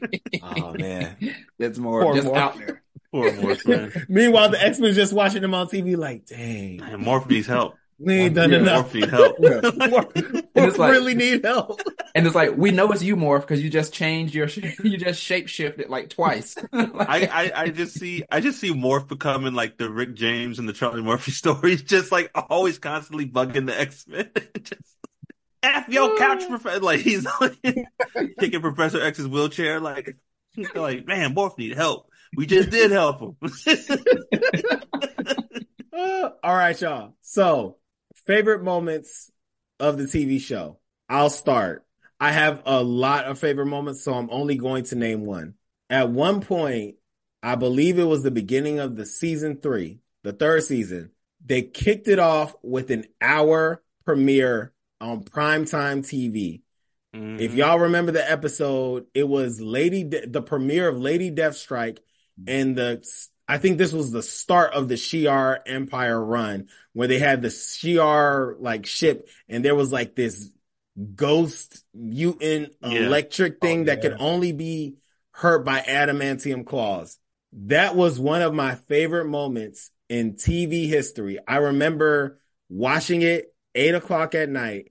And that was the first time my mom watched X-Men. And my mom immediately, immediately did not want me to watch X-Men anymore. She was like, I cannot believe that they are allowing children to watch this show. She, cause the late, y'all, y'all may not remember, but Lady Deathstrike and, and, and, and, and Wolverine, they were fighting to the death. Mm-hmm. It was serious. Yeah. It was, there was some pain behind those claw scratches to each other. Yo, and my mom was like, I don't know about this yeah. one. She really liked Spider-Man after that. She was like, this is your lane. This, I think I talked about this on the Spider-Man episode. She's like, this is your lane. Like, stay here. X-Men, there's a lot of stuff going on over there. But by far, one of my favorite, like, it was so good. It was one of my favorite episodes and favorite moments in watching this show. What yeah. about y'all? I'll say two of mine real quick. This was just sort of a, a funny one. Like when I was looking back, I was like, he was wilding. But so Bishop, when we get into some of that Days of Future Past type stuff, but Bishop, whenever he came back, and I remember he, like his thing for the future, like he did that, but I remember he did that. And he commenced to shooting like every X-Man with his little on laser sight. On sight. I was like, I had never seen that done. And he's like, for the future. And it's like, he shot Gambit, Cyclops, Rogue. I was like, bruh, chill. So, but that was just like a, a wild, a wild point. Save the future. yeah. Save and, then, and then another one really quick was going into the Phoenix saga. I think this was the first time maybe I've seen a crossover to this extent, or at least to, to this level. But there was an episode, I think it was like in season three, part of the Phoenix saga, when it's like the whole world is just like falling apart and all, all of this stuff happening. They show like, you sh- you see Spider-Man, he like shoots his web, he saves this, this like bench was going to hit a woman or whatever. He like saves this woman. Then War Machine flies through and saves somebody. They've got, I don't remember the other heroes, but like someone in like Fiji and like all of this stuff, all these different heroes, some of which they maybe had a little bit in the episode and some of which you just never even seen before. But it really expanded that whole thing of, oh, outside of just the X-Men and basically the people that, that are on Magneto's team, there are mutants really all around the world. And they're not just being like, we just sit around until the X-Men involve us. They're like, no, we're, you don't see us, but we're constantly saving people, doing this and that. So that, that was just like, to me, one of my favorite episodes. It really expanded that whole universe or world, I guess. So for me, it was, it was in the last season. They had a, it was called, the, it was a two episodes called Phalanx, the Phalanx thing. Okay. So yeah. How um, do you pronounce it? Phalanx? Phalanx? Phalanx? Whatever. I know exactly what you're talking about though. Mm-hmm. With Warlock. Yeah, yeah. So it's like, it's almost like the symbiote from, um, from Venom, but it's like a techno symbiote. And like, it takes, o- it's taking over everybody across the world and stuff. And just like, it's coming to get everybody. And I, the reason that one was my favorite. So my favorite, surprise, surprise, my favorite X-Men, cause I include him in X-Men, is Magneto. And so any episode where Magneto like gets busy, I'm always a fan. And like, with this episode, like, so by this time in season five, Magneto is done fighting. He like, I don't want nothing to do with none of y'all. Y'all leave me out of this. They got to drag this man out. He the only person in the world who can, like, help because, like, he get, like, this, he got the, the magnetism and all this stuff going. And I, I don't know. I, I like that. I, there was something about that where it was like, yo, Mag, y'all got to drag Magneto out. But when Magneto come back, like, everybody know who he is. And it, it, it just always was like, he, he's coming to save the day. Y'all know he's going to be around. Y'all know he's going to be around. The baddest man coming to do it again. Can can I just say, we didn't talk about Magneto too much in this episode, but, like, the one thing that translates in almost every medium is Magneto being a badass. Like, yeah. they, you will never see Magneto not be a badass in any Absolutely. single iteration of Magneto ever. He shows up and you're like, it don't matter if he's old, it don't matter if he's young, it don't matter if he's thin, it don't matter if he's swole. Magneto's a badass. He Always, shows up. Yeah. It's a problem for whoever he's against. It's a problem. Yo, okay. Last little comic piece I'm going to introduce. I'm, I've been reading the current, the current run of X-Men. And there's a fight that happens, and Cliff Notes version, like, he's Magneto's fighting like somebody like on the Thanos level, and the man Th- rips Thanos' Magneto's brother, I believe. Yeah, yeah, like his brother. He rips Magneto's heart out, but Magneto don't die because he is using, he is pumping his own blood through his body because of all the iron in his blood. Like, this man literally got his heart ripped out and stayed alive just long enough to get his lick back. Wow. That's the type of, like, that that type of character, like, yo. So that, that like, whenever I see him in, in, in the animated series, it's like, hey, they're going to give us the kid version, but I know what he really, yeah. what he's really about. Yeah, I, I, just I love say, that because because I'm that like, was one of the best moments I've ever read. This man had a hole in his chest. It just had his power circulating his blood.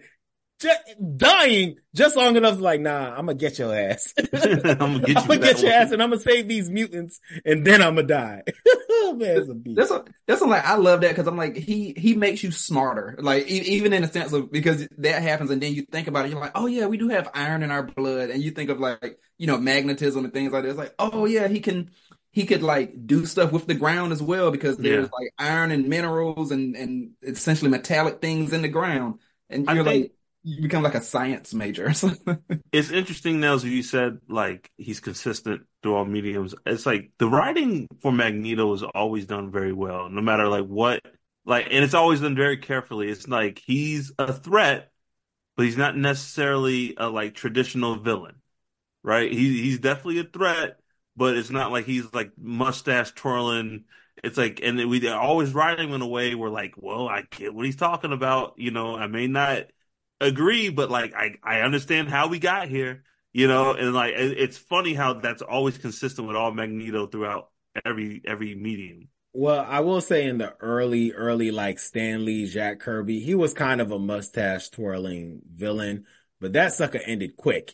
Like, once once they continued to evolve Magneto, you really got to see, like, Shannon, what you were saying, the M L K, Malcolm X dynamic, and you were seeing, like, dang. Like, even if you were to look on, like, the Wikipedia, they don't list Magneto as a villain. Like, he is considered mm-hmm. a neutral character because, like, granted, in the in the anime intro, it is X versus Magneto, but they don't consider him a villain because, like, the the brother was right. What, you know, what, like, so he's considered a Mag- hero to all mutants. So, anyways, one of my favorite Magneto moments is in a terrible movie, but in X three. When the professor dies and the little pyro dude is like, I would have killed the professor for you if you had asked me. And Magneto stops him. He's like, Charles Xavier has done more for mutant kind than you'll ever know or something like that. And I, I love that moment because he's like, yo, we were we were at odds and maybe I would have had to kill him. But, like, no, you're going to respect that dude. Like, it's like, what is it, in Gangs of New York when Bill the Butcher puts Leonardo DiCaprio's dad's photo on the on the, on the, the ledge because he's like, this is my enemy, but, like, I respect him. And, like, I was just, I love that moment. But I, from the T V show, two, two, y'all, like, everything y'all said is probably, like, my favorite moments, but two moments that are, stood out to me as a kid. One of them, I don't know why, but the episode with Storm's son, where she goes to Africa and he's got, like, the, the Jordan jersey on and he's really fast. Mm. And, and, like, I don't know, the, it's like the Shadow Man or something. And he steals Storm's soul or something, and he runs yeah. in the Shadow Realm at the end. I don't know, but like something about that episode, I like never forgot that episode as a kid. It just stuck with me. And then I was like, oh, it Storm's like, he's my son. And then she's like, goodbye, back to America. And I was like, oh. I was like, dang, all right. I got a you life know, to live. I, I got, got a I got a whole thing back in America, son. You be you all right. The, you fast. You got a Jordan jersey. Hey, you doing those better. You got more than I started with. You be all right. You'll be, you'll be just fine. And if you ever make it to America, you're like, but come to death row. Yeah, yeah, right. But um, and then one more, like as a kid, this is how I knew I was watching like a big time show. Do y'all remember at the end of this Phoenix saga, and I don't, I don't know, Jean sacrificed herself or she stayed in space, I don't know, and everyone's all sad. They're looking at the like the ocean. Beast gives some like poetry. He like says some poetry, and he's like, "It's it's as hard as the flames of hell." And I was like, "They said, they said hell in that cartoon." Like, I remember like, boom, mind blown. I was like, "How how could you do that? How did they get away with that?" Like, I remember like I was like, what am I watching here? Like, this is, you know, when you're a kid and you're like, I shouldn't be watching this. This isn't for me. Like, I need to run away. Like, I was just blown away. Like, how did you say hell in a cartoon? Like, uh, yeah, Beast dropped some lines, man. All right, y'all, to, to, to wrap it up, I am curious on what you all consider the legacy of this show. Obviously, the show, I mean, we've been talking for a minute. The show clearly meant a lot to a lot of us, and I can imagine for all the members in the pop cult. If you listen to, to Pop Cult Parent, you, you watch the X-Men show. And if you haven't, you're probably going to after this episode. So like this show meant a lot to, to a generation. Yeah. And I'm curious what you all think the, the legacy of the show was. So who, um, who, who would like to? Yeah, yeah I'll, I'll go first real quick. I just, I'll wrap it up real quick. Like this was my introduction to the X-Men. I knew, I knew of X-Men. I don't know like how I knew, but I knew of them. But this got me into the X-Men as a as an I P, and I think it did for a lot of people. And then this show is such a legacy that it just kept going. One of my favorite games of all time, Marvel versus Capcom. Capcom. Yeah. Those and in the Marvel, the X-Men versus Street Fighter. Those yep. designs are from this show. They're yep. like they just took these designs and put them in that in in, in that game. And it's the same voice actors because they knew, like, this is gold. Don't touch it. Just, you know what I'm saying? So people love this. They, you know, people, when the movies came out, they're like, yo, where's the blue and yellow, you know? And I think there's a reason why thirty, what, thirty, twenty years later, I don't know, that this show is coming back. It's one of the greatest T V shows of all time. It, it, it may, I don't know if it's even cartoons. Let's say it's maybe top ten. T V shows, mm, fifteen, twenty, but it's up there. It's it's it's well made, and it ages like fine wine. Like it it it like doesn't miss a beat. Like this stuff is just good. The only thing that dates it is like the the nineties kind of aesthetic, but even that, it's just a time capsule. A, a, it's a period it piece. Well, no, it's a period piece now. It's not even like nostalgia. It's just a period piece of a story that takes place in the nineties. And, and it's one of my favorite things I've ever seen. Yeah, le- legacy-wise, similar to Mark, this was my, yeah, basically my introduction to the X-Men. And so this was my introduction. Pretty much everything I know about the X-Men has come from watching this cartoon. And then even when the movies came out, I'm using the, I'm using this cartoon to be like, that ain't right. That ain't right. You know, this, like, even though even though the whole world of comics is the standard. There, yeah, yeah. Definition. Exactly. two thousand so, Shannon with his checklist. He's like, mm, mm, mm, yeah, mm, yeah. like, like, that ain't how you do Rogue. No, that ain't how you do. And so I'll say, yeah, with, with that, when, when I look back to, you know, the, the, especially the superhero action, you know, cartoons and things that I grew up on, I mean, it is definitely X-Men, Spider-Man, Spider-Man, Batman, you know, maybe a couple more, but but it's definitely like X-Men, X-Men is that that foundation. And even with that, to me, it drives all of this.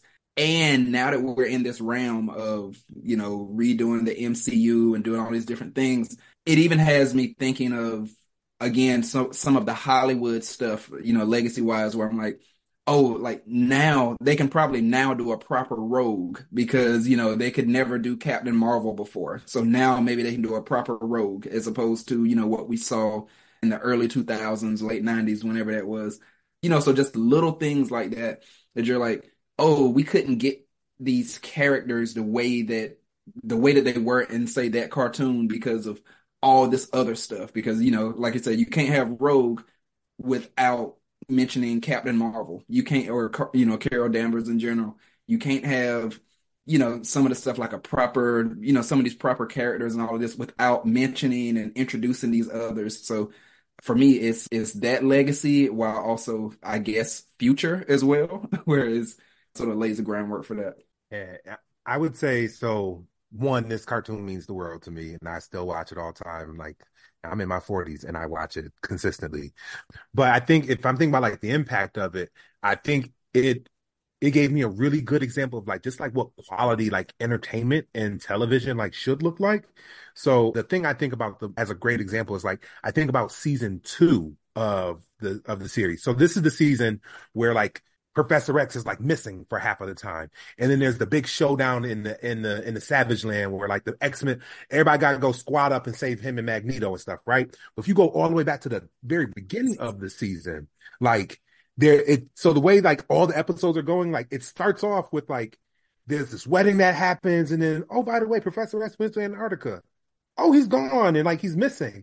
Nobody knows what's going on with him. So then, every single episode, you're getting all these different stories, but then like for maybe if the if the episode is twenty minutes, maybe for five minutes in each episode, there's the story of Professor X and Magneto, yeah, and like everything that they're going on in the Savage Land. If you just watch just that story by itself, it's compelling, and it's like it gets you invested in the characters.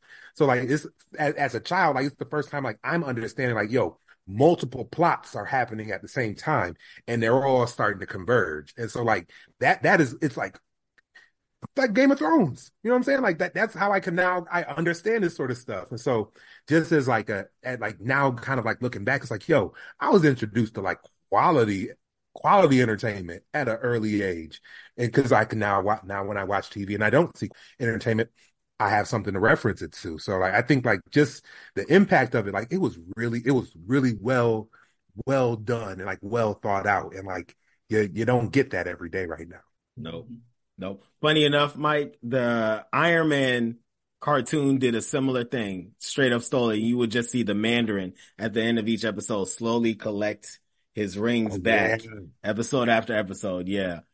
So you know how for most folks, they are comic book heads, and because their love of comic books has them love these T V shows and then the movies. That was not my story. I started, like, my love for superheroes started from Batman, this show, and Spider-Man. This is what, what launched my love for superheroes and had me start reading comic books. If it wasn't for X-Men, I wouldn't have become a comic book head. Like, this was the launch of my love for superheroes. So this show means a whole lot to me, and it is one of the best shows out there. And like, honest to goodness, like, I'm sure I'm not alone. Like, I'm sure there's a lot of people who fell in love with superheroes because of this cartoon and started reading comic books because of this cartoon. And yeah, I think that's just the power of this show. And yeah, it's quality. That's why we're getting the sixth season, because it was that good. So there's that. And the other thing I'll say, I have an, I have an idea of what the sixth season is going to be. If you all remember the last episode, which was amazing, even though the animation, the budget changed and it didn't look yeah, as that, good that, as it, it that did. Animation budget is woo. Animation was, it got rough. It got rough. But the story was still dope. So if y'all don't remember, Magneto was about to start the the mutant revolution, the day he has been dreaming for his entire life. And then Jean, Wolverine, and Cyclops come in and is like, if if Xavier has ever been your man, you have the power to save his life. And he's like, yo, on my day, on the day that I'm going to finally lead the mutant revolution, you're saying I have to choose between the revolution and saving my worst, my like worst enemy slash best friend's life?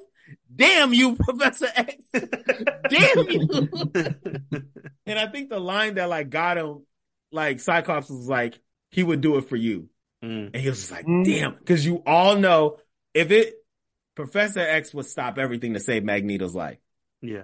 Which is wild. So anyways, this is what I think is going to happen. It's based off of Grant Morrison's run of X-Men. Mike, have you read this? Oh, Grant Morrison's run? Of course you have. Of course. Yeah, my, he's a... On, Grant Morrison does one of the... Grant Morrison is a legendary. He's considered one of the greatest comic book writers of all time. He wrote a run of X-Men. He's also ridiculous. He's a psychopath. But he he wrote a run of X-Men.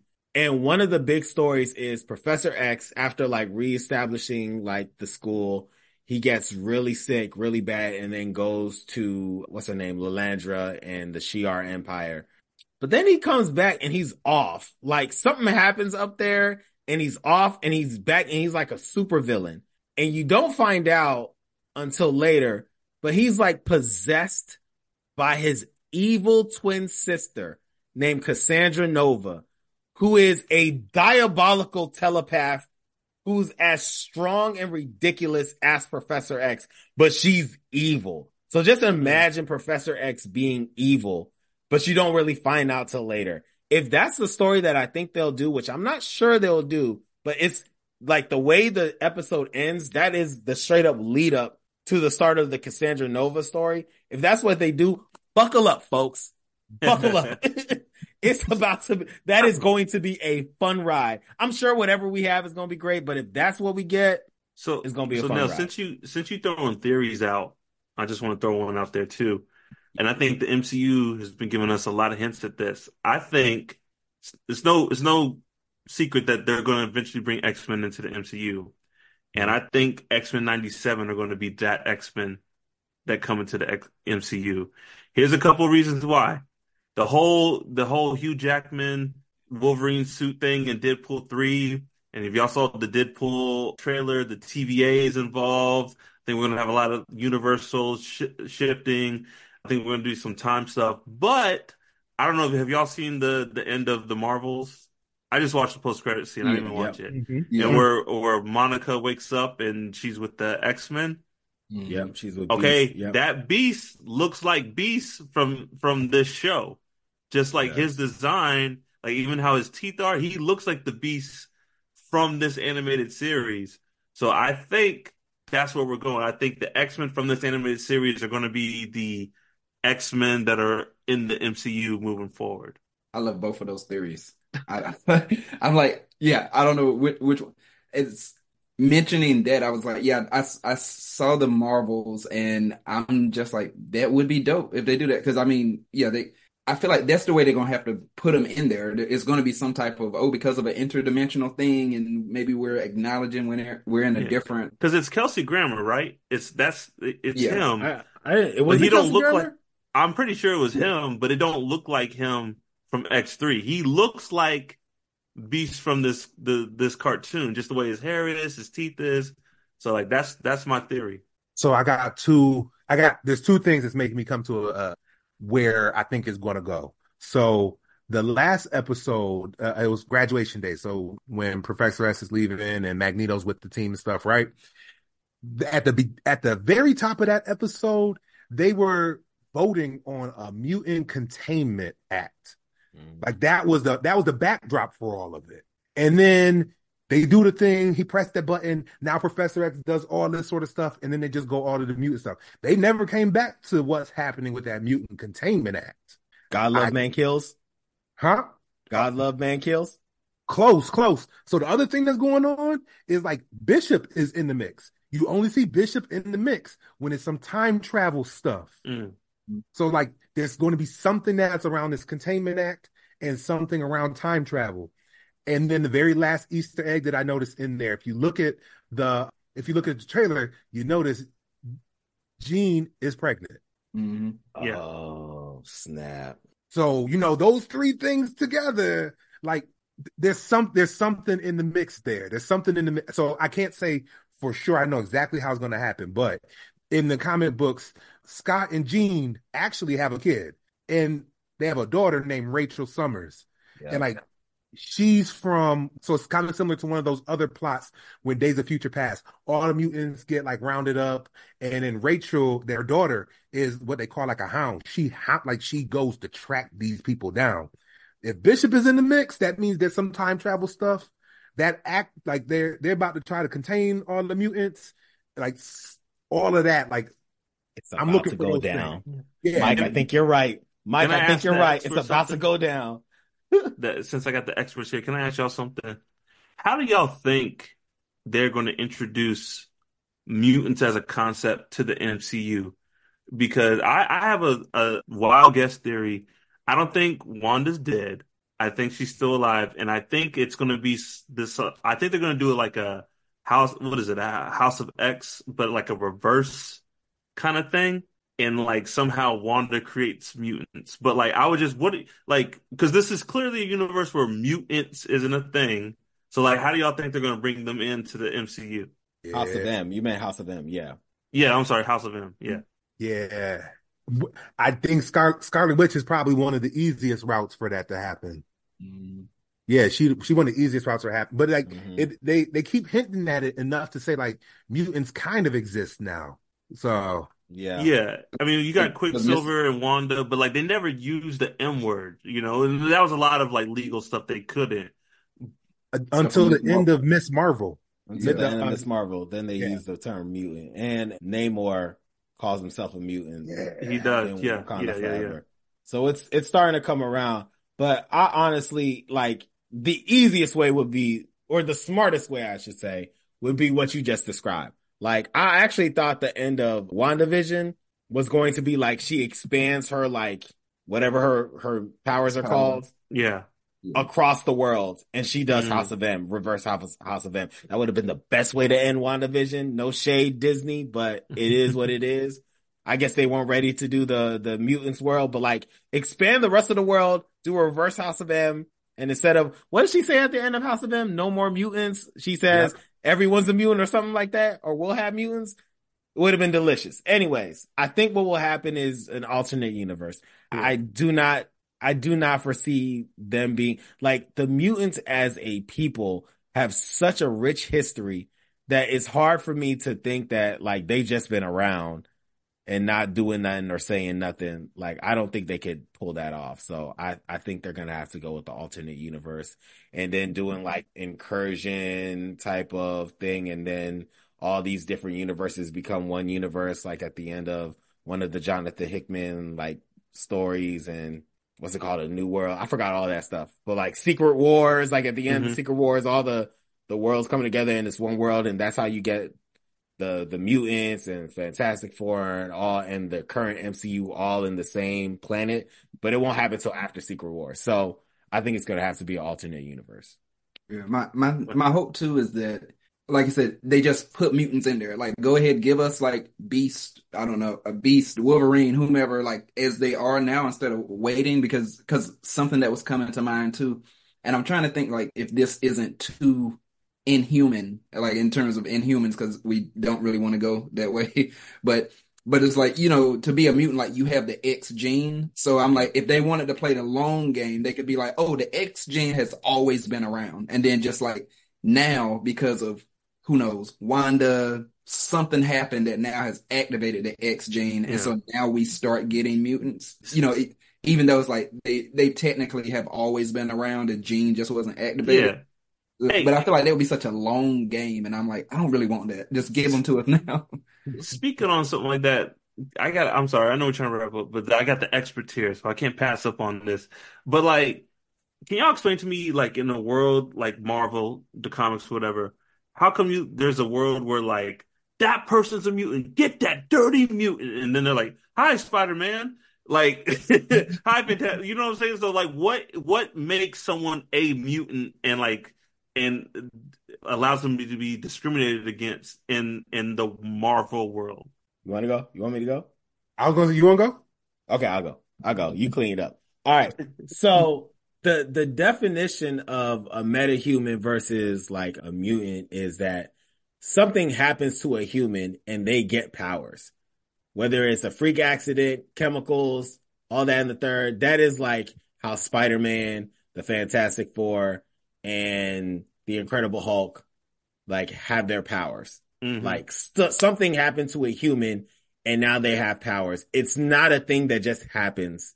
So yeah. humans do not feel threatened that they are going to be replaced by metahumans. It's mm. their humans that a thing happened to. Mutants are the future of, they're the next level of evolution. So humans feel threatened by mutants because they feel like they're going to be replaced mm. by them. So it's like, imagine you are seeing a superior, a superior race of people, like, just slowly start to populate the world. And you are, like, all of a sudden feel like you are inadequate, and you are seeing your inadequacy up close and personal every time you see a mutant. And they're the others. And so you're like, no, I'm not ready to consider myself to be inadequate. Let's kill them. Get mm. rid of everyone with the X gene. Cause like they just, it, they represent change and difference. And I don't, I don't want to feel less than. So let's get rid of all of them. They're monsters, instead of seeing them as like the next step in the, in the nature of humans. Gotcha. Now, to like kind of like further complicate it, but also make it simpler and easier, Mister Fantastic, Susan Storm, they're metahumans. They were humans that got powers, but their kid, Franklin Richards, was born with powers. He's actually considered a mutant because he was born with, with mutant abilities. powers. Yes, with mm, abilities. Okay. So that's like, you know, just to kind of two metas make a mutant. A little bit all right. Not all the time, because they have a daughter. She's a regular human. She's smart yeah. as hell, but she's a regular human. So it doesn't necessarily mean two meta humans come together. They make a, a mutant. Gotcha, gotcha. Just so happens that the one that they did, he just, he was, he was born with an X gene, mm-hmm. and he is probably the strongest mutant in the history of the world. So mm, okay, yeah. Thank Mike, you. How would you any anything any you want to clean that up? No, I was gonna say you, you said it well in the comic books that we're so humans are Homo sapiens, and the designation for mutants are Homo superior. So they all they always talk about like the fact that like they're trying to get them to coexist, but if you just break if you if you're describing them like that, like it's the same thing that happened with like when Homo sapiens came up, and then like there was some, still like the Neanderthals. Eventually, yeah. Homo sapiens made sure there was no more Neanderthals. I, I just, I just love that. It's like, look, look, we're we're we're just like you. We're just the same, but call us Homo superior. yeah, yeah. Like, I love that. That's, but we are, my, we are my... just people like the rest of y'all. Take away my ability to fly, see through walls, run faster than, oh, than like the speed of light, just like you. Put my pants on one leg at a time. Yeah, yeah. yeah. I can read your mind. I can control your thoughts. I can make you do things that you did not intend to do just with thinking. But besides that fact, I'm human just like you. You know what they should have done? They're like, we're not a threat, Gene. Pour that man a cup of coffee. Uh, uh, like, they're like, oh. You see? Oh. Yeah. No, mutants are not a problem at all, Senator. We got nothing to worry about. Oh, man. All right, y'all. Anything else before we wrap up? Nah, man. Yo, this was great. Mike, thank you for being here, dude. This was awesome. Absolutely. No, thank you for inviting me. This was a great time, man. This was a great time. Anytime we have anything X-Men related, Mike, please know you have a standing invitation. Call me up. Call me up. I'm always ready. Well, thank you, sir. And thank you, Pop Cult. Thank you for listening. You can find us on all social media at Pop Cult Parent, P O P C U L T P A R E N T. You can visit us at w w w dot pop cult parent dot com. Email us at popcultparent at gmail dot com. Don't forget to rate us, review, and subscribe. And as always, join the cult. Peace. Lord. We out.